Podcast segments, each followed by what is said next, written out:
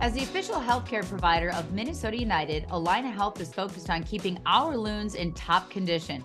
And with expertise in orthopedics, sports medicine, heart care, and more, Allina has the team to keep your family in the game too. The experts at Allina Health take the time to get to know you as a whole person, helping you achieve wellness for your mind, body, and spirit. It's an altogether better kind of healthcare. Learn more at allinahealth.org.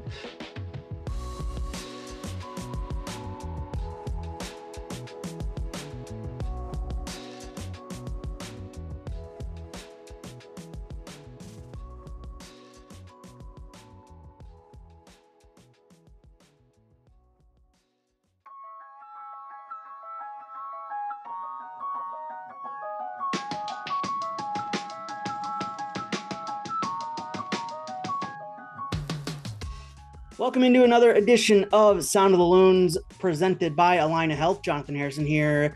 Pleased to be joined by Hank Stebbins. Pleased to be joined, uh, pleased to be back as host or co-host of Sound of the Loons in place of Kyndra De St. Aubin, who's uh, covering the Women's World Cup for Fox Sports down in Australia and New Zealand. Uh, Jonathan Harrison here back again, joined by Assistant Technical Director Hank Stebbins. Uh, plenty to talk about on the field, but today we will focus on how that product on the field is brought to Minnesota uh, with the assistant technical director. How are you doing today, Hank? I'm doing well. Thanks for having me. Excited to be here. It's my first podcast, so uh, excited to go. go on this journey with you and to have such a, a capable navigator. Thank you. Let's go. Uh, let's uh, let's let's dive into your background here before we dive into how Minnesota United, how you help uh, put the product on the field. Uh, what's your role with the club entail as the assistant technical director? I, you know, I, the assistant technical director is an interesting term. I think there's a number of eh, men and women in assistant technical director and assistant general manager type roles throughout the league and their backgrounds and what they do every day varies. The, the term is used loosely. For me, my background is as an attorney. I, I was an attorney at a firm called Lane Powell in Portland, Oregon for the seven years before I came here to Minnesota United. I came to Minnesota United uh, in, earlier this year as the kind of preparation for the transfer window started to pick up. Prior to being an attorney, I was a Division One college soccer coach. So I was a, an assistant coach at Oregon State University. Prior to that, I was an assistant coach at Georgia State University. Uh, prior to that, I played a bit I played in college and I played in the PDL and I was in a for a brief time the assistant general manager of a, a PDL team at the age of 22, which entailed doing laundry and making sure players showed up on time. So that's my background and, and how I ended up here.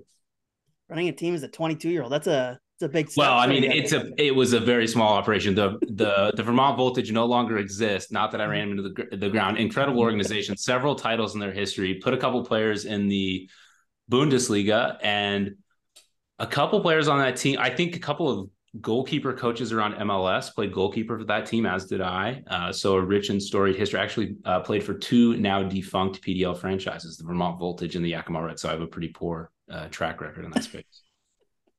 What's that like uh, playing uh, in the PDL, or what was that like for you playing in there uh, in that division, and then helping run a team in that division?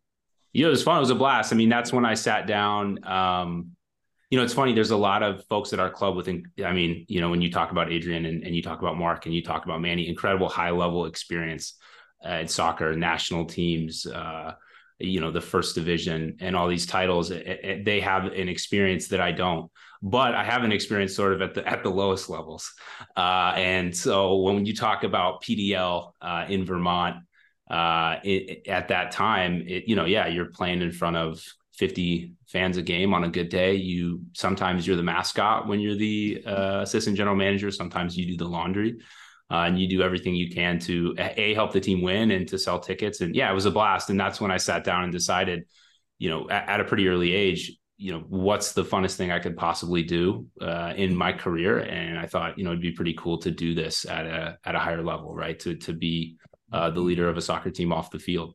Mm-hmm. Uh, and that's when I decided, okay, I want to take a look at going to law school and, and how can I make that happen. And and to do that for me was to be an assistant coach at the division one level. I was a graduate assistant at first to to get through law school. And that's kind of how I put me on the journey here. So long answer, but the short answer to your question, yeah, absolutely a blast. I have incredible memories of that time. So stops in Vermont, stops in Georgia, stops in Oregon. What drew you to Minnesota United? Connected with Minnesota United through um, relationships I had with the Portland Timbers. Uh, I served uh, for them as outside counsel on a couple matters, developed relationships with some folks in the front office there uh, and was introduced to some members of the front office here in Minnesota. Became aware that there was a position they had a need for someone with my background. Um, we're looking for someone with a bit more legal experience, deal experience uh, to support the technical staff. I think we have a really uh, strong technical staff with deep experience in the soccer market, and I think they were looking for someone that could enhance what we already had with a little bit more of a commercial background. Uh, and I was fortunate that I fit in that niche with having a soccer background, but also having the commercial background. Nice. All right. So let's jump into uh, the player acquisitions. Um, we'll kind of look at some of the player acquisitions from this last transfer window in a bit, but I, I want to start off broadly. How do you guys, as the technical team, go about identifying targets uh, for the club on the field? And what is that process of acquiring a player like? So that's a big question. How do we go about it? Changes uh, depending on the deal, uh, depending on the player. It's funny. I listened to um, I listened to a, a podcast. I don't know what the, I hate to like give credit to another MLS team's podcast. I think it's like Verde and Black. It's Austin's podcast, and Sean Rubio was on there, and he I don't know Sean's title right now, uh, and I don't know him personally, but he's he's there. Uh, he was the interim sporting director. I'm not sure what his title is currently, but anyway, they asked him, "What is it like when you do a deal? Describe a deal to us." And his answer was, "Every single deal is different." And I, you know, only you know, being somewhat new to this role, I can I can speak to that. And and every single deal is different. I will say that our talent identification process is evolving uh, as we you know as we speak. We we at, when i came in we brought in director of scouting andrew greger. Uh, we have uh, scout lead scout harrison heath. We have luis espejo uh, who's now our scouting and data, data anal- analytics coordinator which is a, a, new part of our process that we're really growing out. Alex derosa our vp of soccer operations is involved in that as well. And all that flows up into mark and then to adrian uh, where decisions are made. But you know i talk about all those people to emphasize that what we've done is started to build a really thorough process for identifying targets internationally narrowing those targets using uh, internal metrics but also you know number one what we believe in here is that players have to be seen players have to be seen in person our scouts have to travel our scouts have to do that legwork. Uh, it's not just done uh, i think there are some websites that joke about it, but it's not just done on a spreadsheet, right? Yeah. We're there, we're doing that legwork. And so we still believe in that, but we're also enhancing uh, our process so that we are using multiple tools to make a decision about whether we like a player.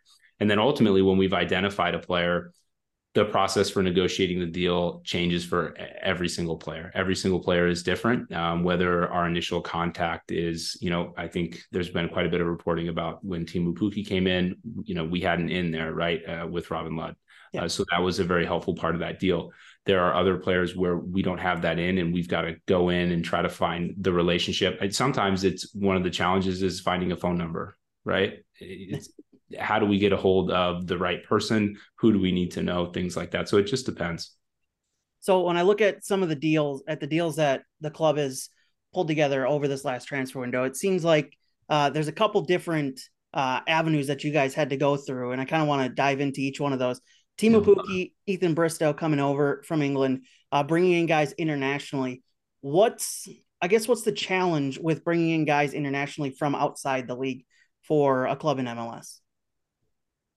There's a there's a variety of challenges, but there's also a lot of good things that MLS provides us that makes it easier. You know, one thing that we have is sort of an easy button in the league when it comes time to actually do the nitty gritty contract details. We have an army of lawyers in New York that help us with that. You know, we can certainly I can help negotiate terms, but we are able to turn things around really quickly because of what the league offers us. So there's certainly challenges in the single entity structure of the league um, that I would say, and I would say that's the biggest challenge, right? Is for example, uh, one of the deals we did this year, we and I think every executive at every team in the league would speak to this.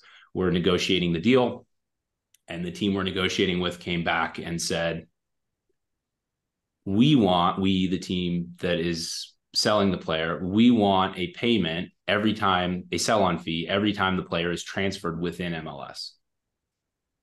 Well, we can't do that because he's literally not transferred within MLS because MLS is a single legal entity. So his p- uh, player registration isn't transferred. And to zoom out a little bit, yeah, for, for people that aren't as familiar with that process, when we're transferring a player, people say we're buying and selling players. And I don't like to say that because what we're doing is we are purchasing the right to register that player with FIFA.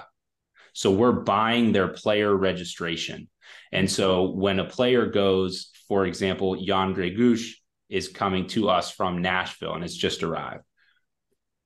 His registration didn't move because MLS is one single legal entity and we're unique in that. I'm not aware. There may be another league. I'm not aware of it. So when we're negotiating with a club in another country and they're saying, we want a payment every time he moves, even within MLS. They're looking at as as a scam. They're like MLS has set up a scam to keep us from getting sell on fees. You're not going to get this player, and we were able to navigate it. It took some doing, but that, for example, in a deal, often becomes for those teams a leverage point because they'll say and they'll say we want this item, we want that inter that payment for movement within the league, and we'll say we can't give you that, and then they'll say okay, well we want another however much money. So that's certainly a challenge, but I do think the benefit we get from having MLS and the team of lawyers we have backing us eh, is a greater advantage. So there are certainly challenges, but a ton of advantages as well.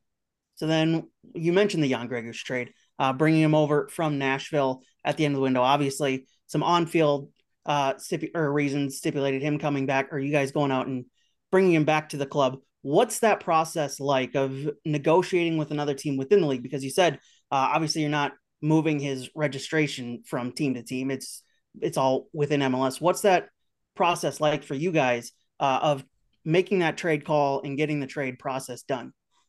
Yeah, it's a good it's a good question. Uh, um, this was a unique one, as you've alluded to, because you know we had certain plans for this window, and it, it, it didn't necessarily involve a move like that. You know, we brought for those watching on the outside, everyone in early. Our goal was to have guys in right away when the window opens. We want these players in, and we were able to do that. Right. Uh, when when you look at uh, the guy, you know, Tajouri Shradi, when you look at Bristow, when you look at Pukki, they came in right away. We had them ready to go uh, very quickly. Uh, navigating the visa process and all those things. Uh, and then at the end of the window, unfortunately, we've had you know some injuries in in, in the central midfield. We we had the injury with Lod and we had the injury with Kervin, and we found out about Kervin's injury. Um, I don't know precisely, but approximately tw- 24 hours before the window closed. So we yeah. essentially just hit the gas and and started getting out there to try to uh, find a, a, player that made sense for us and and due to the depth of you know the investments that have been made by Dr. McGuire the the ownership group um, and we have a more robust scouting department than we've had in the past. And some may scoff and say, well, John Gregus was here. You already know about him. But what that allowed us to do is to go out and identify other targets that we were interested in and to begin negotiating with those targets to create leverage points so that we could get better deals from other teams in the league. And the outcome of that is that we were able to acquire Jan Gregus, but we were also able to make and I use profit loosely because it's GAM, it's general allocation money, but we're able to make a profit by flipping the rights of other players so that we can cover what it needed, what we needed to, you know, pay. Again, I use that term loosely to acquire Jan. So uh, ultimately, what what did that look like? Uh, looks like a lot of texts and a lot of calls, um, and I think that's where um, you know huge credit is owed to to my boss mark watson i mean mark's uh, rolodex is is deep as is adrian's.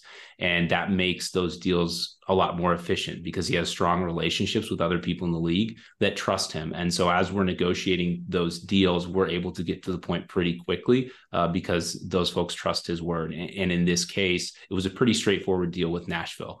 Um, we were down to the wire. Uh, there were a number of things that were occurring that affected how that deal would hit our salary cap. Mm-hmm.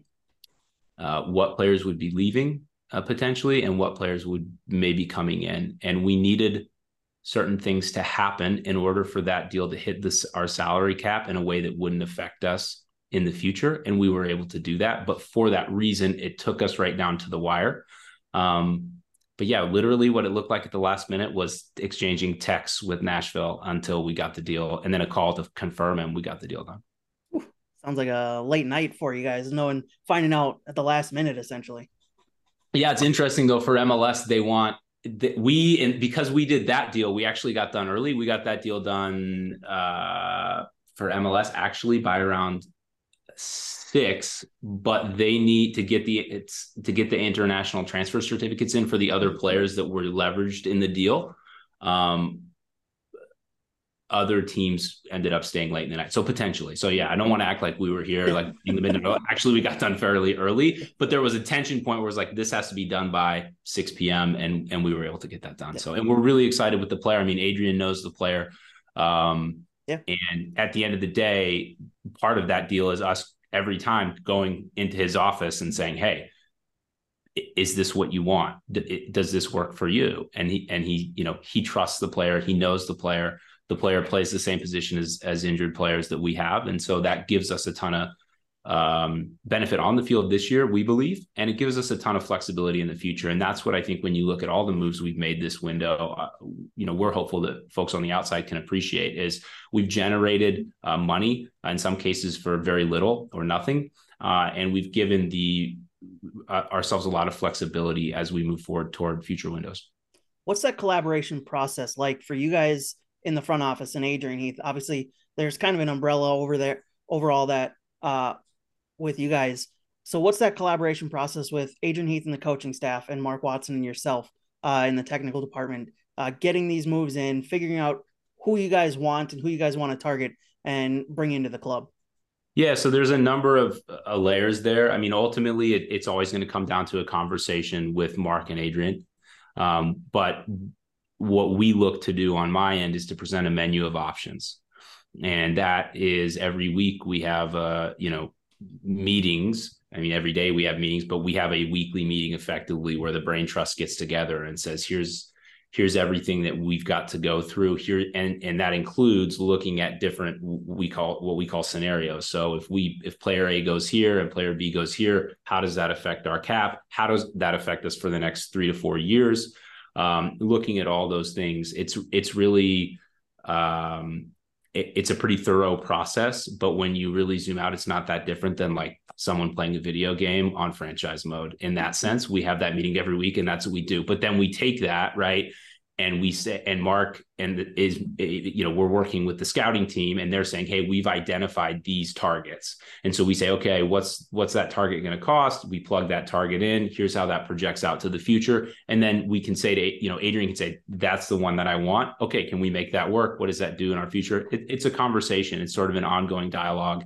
um, every day, but it culminates every, every, you know week in, in a meeting where we go over and and and make decisions uh, on how we want to proceed. But then, of course, as we get to the window, that's compressed, right? And so that was all compressed into a 24 hour window. But due to the work that our scouting team has done, um, we were able to, like I said, identify players that allowed us to create leverage to get where we wanted to go.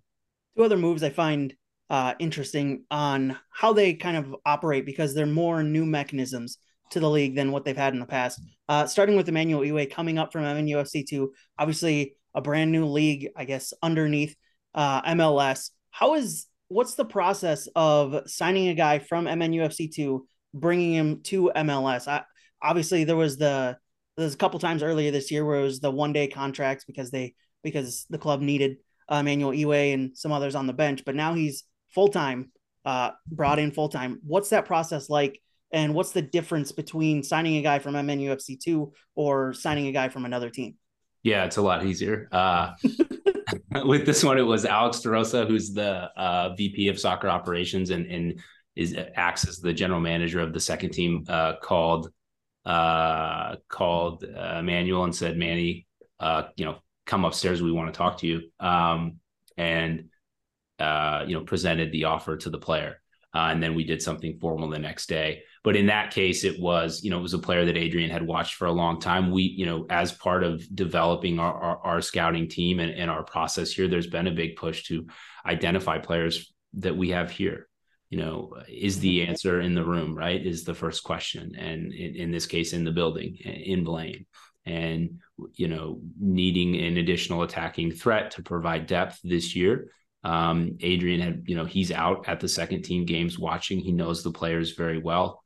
Uh, he knows the players in the academy that are coming up, and so he's able to say, uh, you know, I think that Emmanuel Iwe is an answer for us. So let's get him in. And obviously, a draft pick was used on on Emmanuel as well to to preserve our right to him. But he's been with the organization, uh, and, and, he's a you know a Minnesota kid. Everybody knows him. So yeah, I mean, it was a cool experience. It was easy for that in terms of deals done this window. Easiest one by far. All credit to Alex DeRosa for that. And, and Alex has an incredible relationship with the players on that team, and that made it easy as well. Um, so yeah, that was a fun one uh, amongst all of them because you know he's the players excited. Um, and it, it, was cool to get to know him a little bit during that process as well to see you know just what a uh, what a thoughtful guy he is going through the process asking about how it affects his future and, and he had a pretty he had an understanding of some of the uh, the financial details that not many players do uh, and i was mm-hmm. impressed by that so found him to be incredibly impressive and just excited to have him uh, as part of the future of the club and then so then Ismael Tajouri Shradi, the final move I want to talk about here. Uh, a free agent guy who he was on the market, bringing him in mid-season after uh, being let go by LAFC last uh, during the offseason. What's I get the free agent thing is new to MLS, obviously. It, relatively new speaking, uh, considering the rest of the league's history. What's that process like? Because obviously we mentioned before that players don't sign for teams, they sign for the league here, or at least that's how it is understood by FIFA. Uh, yeah. What's that process like of bringing in a free agent uh, within MLS? Uh, also, a lot easier. an interesting one here uh, with uh, Izzy is that we, and for me, just to zoom out a little bit, like mm-hmm. my, this is the the one that I find the most interesting. For me, I think this is the for the club lowest risk high. Or, there's risk, but it's it's the highest upside deal with the most minimal front end work because he was a free agent. Right. There's no transfer fee involved. Uh, he's a player that we know has experience in the league, and we know he's a player that has a tremendous upside if he can stay healthy. And that's been the big focus. So in this case, the deal was uh, we knew he was a free agent when he left the league. If you Google it, it's been widely reported. Um, New England deemed him medically unfit to play and said that he was he had suffered a, a career-ending injury. And so Izzy went to Germany and got some medical treatment, got healthy, and, and declared himself ready to play. He then went and played in in Cyprus for a short time to kind of show teams that that he could go again. And this is a player, you know, that scored uh, I'm not going to get it exactly right, but approximately 30 goals in 90 games in MLS as a winger. So we know he can go. Uh, and uh, we we knew he was available. We we spoke with his agent. Um, there was mutual interest, and because he was a free agent, it made the deal really easy. Um, it, you know, we we made an offer. Uh, there was some negotiation, and and we brought him in.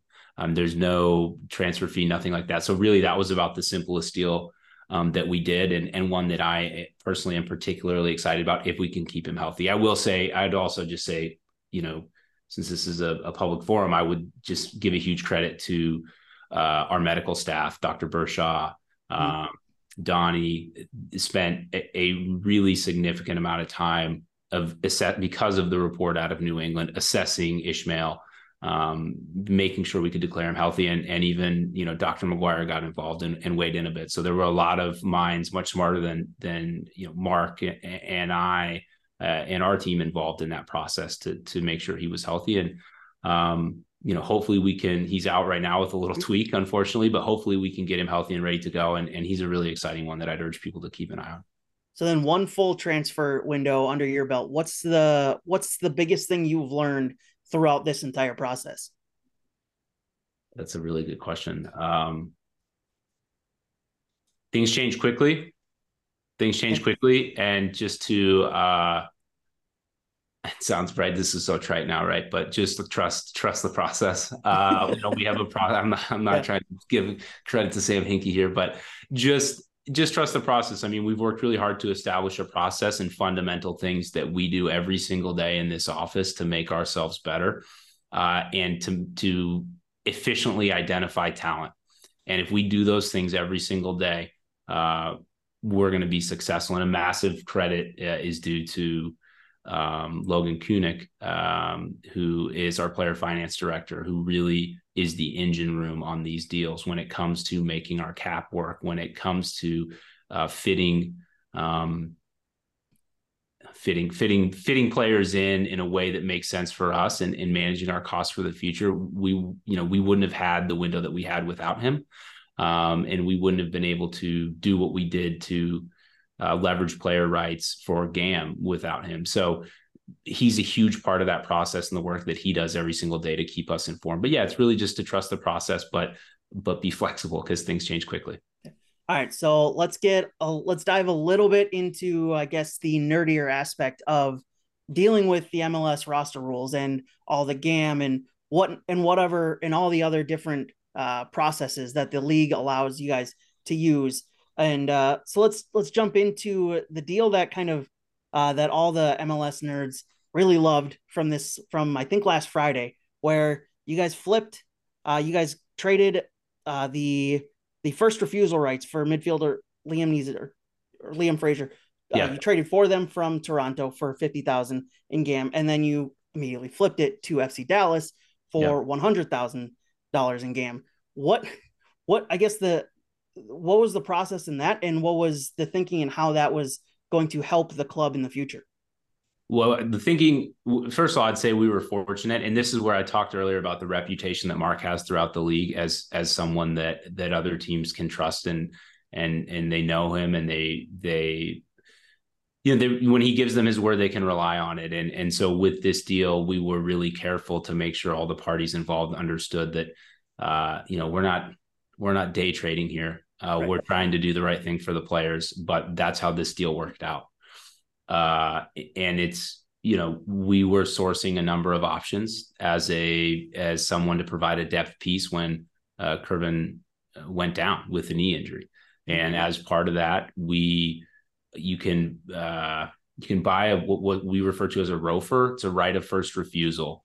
So when you're buying a player's, if a player leaves the league, and so if we really want to get nerdy here, let's do it. Let's do it. So when a player leaves the league, uh, and but the team that he's leaving has made a contract offer to him that is a bona fide offer.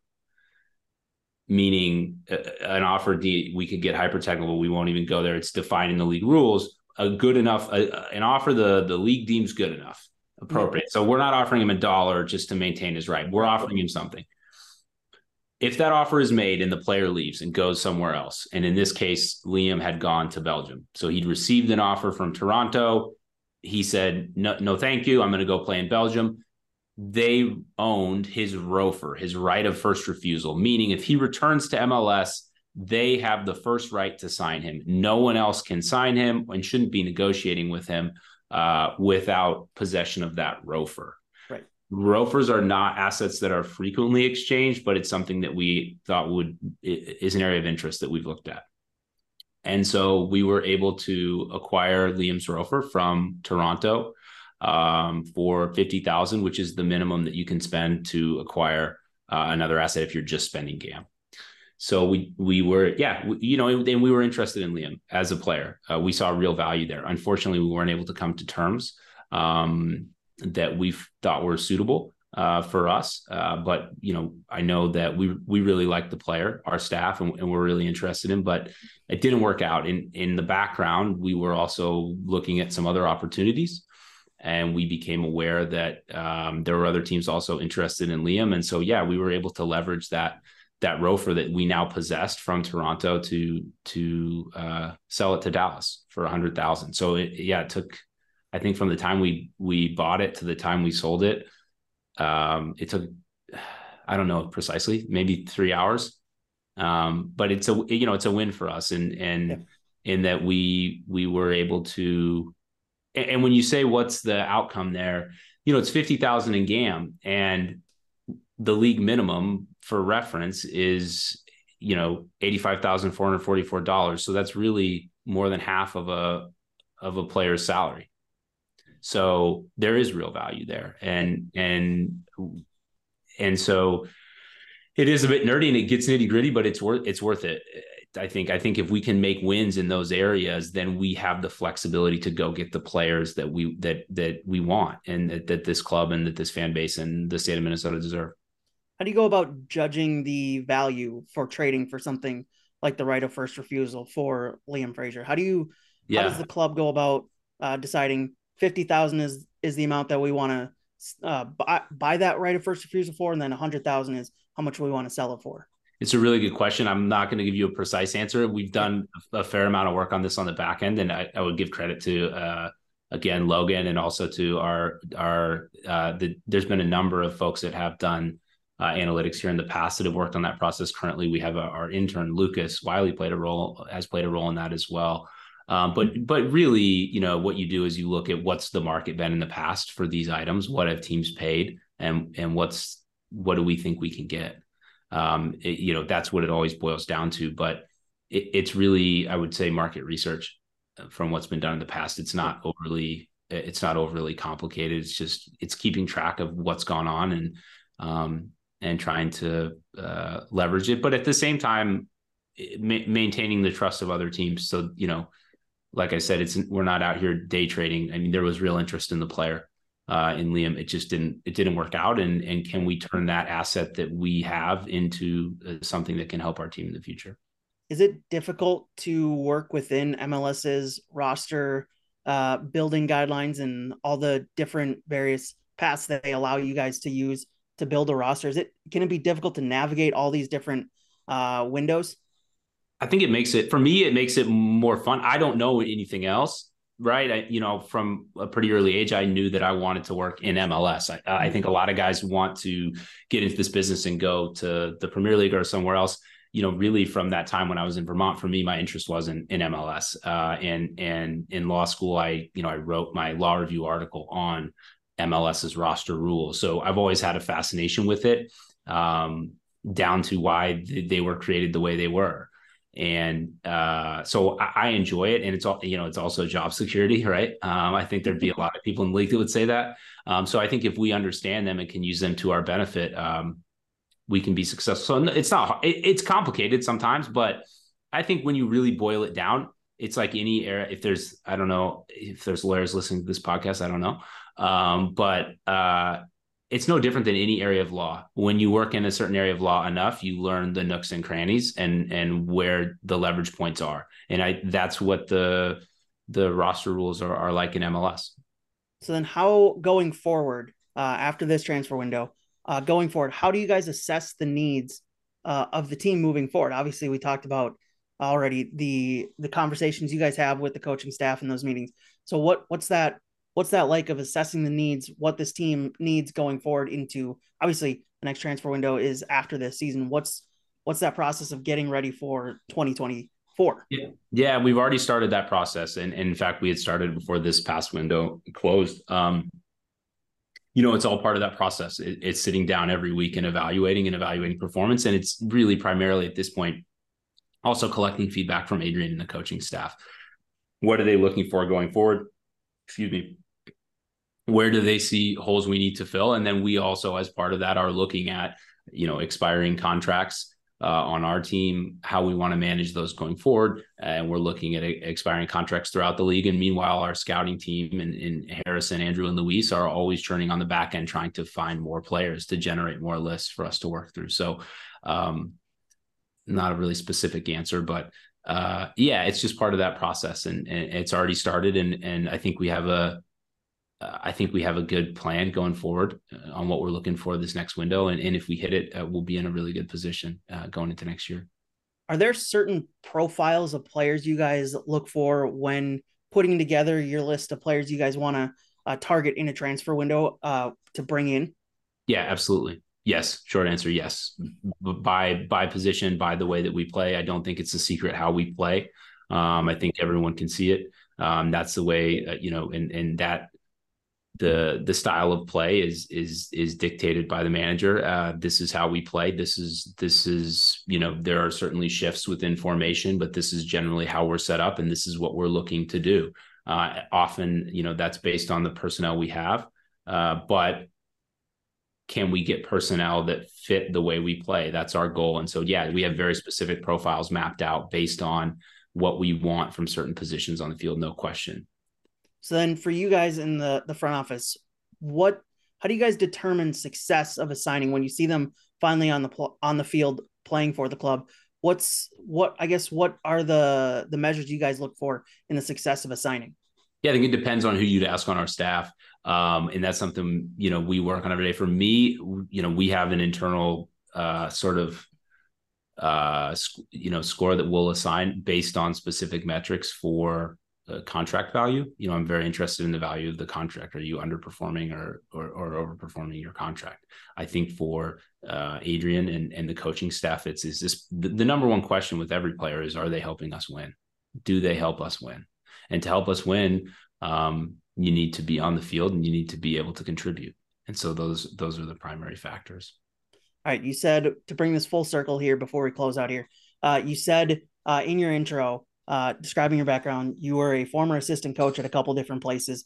Uh, Minnesota United play Nashville this Friday, seven thirty in the quarterfinals of the Leagues Cup. What's your, uh, from a coaching perspective, from your former coaching perspective, what's your keys to the match on Friday? Oh, I have to be careful here. Uh, just stay in my lane. Um, what are the keys to the match? You know, I think it's going to be interesting because both teams want to get loose and counter. Yeah. Mm-hmm. So, uh, that could mean it's really exciting, or it could mean it's a stalemate. Yeah. Uh, and I don't have any inside intel here. I mean, this has been a quick turn, and the coaching staff has, has been holed up working through the game plan, and and and I don't have any insight into it, so there's no intel here. But yeah, uh, so I don't know. I, I, hope it's I hope it's a fun one. Um, you know, I think, yeah, I, I, hope it's a fun one for the fans. But but I, you know, yeah, it's a good question. Does that benefit us or not in this in this match? I don't know. I don't know. It's yeah, I wish I could give you something better. I mean, it's a fun game. It's a fun one. It's an interesting one. I think we're excited to, to be in the tournament. I think we like our chances. Mm-hmm. Um, and you know, yeah, can we can we catch them on the counter? Can can we catch them on the counter? Yeah, I hope so.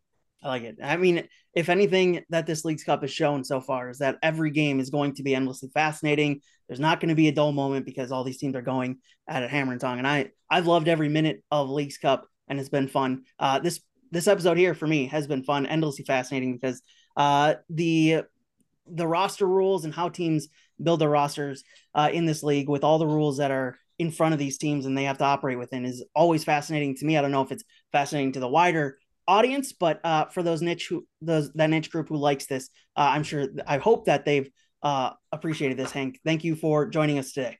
Yeah, thank you for having me. Absolutely a pleasure. Happy happy to talk about this uh, to get into the nerdy stuff whenever whenever you're interested. So appreciate it. Thanks, man. Absolutely. Loons fans, thanks for listening to another edition of Sound of Loons presented by Allina Health. Minnesota United back in action Friday night, 7:30 p.m. kickoff on Apple TV. Minnesota United takes on Nashville down in Nashville in the quarterfinals of the Leagues Cup. Thanks again for listening, and we'll talk to you next week.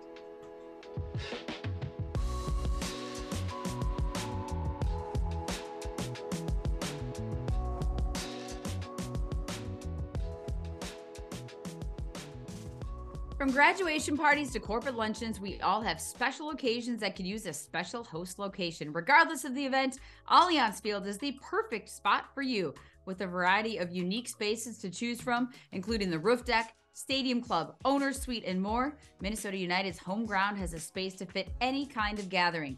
Give your event the professional treatment it deserves. Learn more and book your spot at Allianz Field today by visiting mnufc.com slash private events.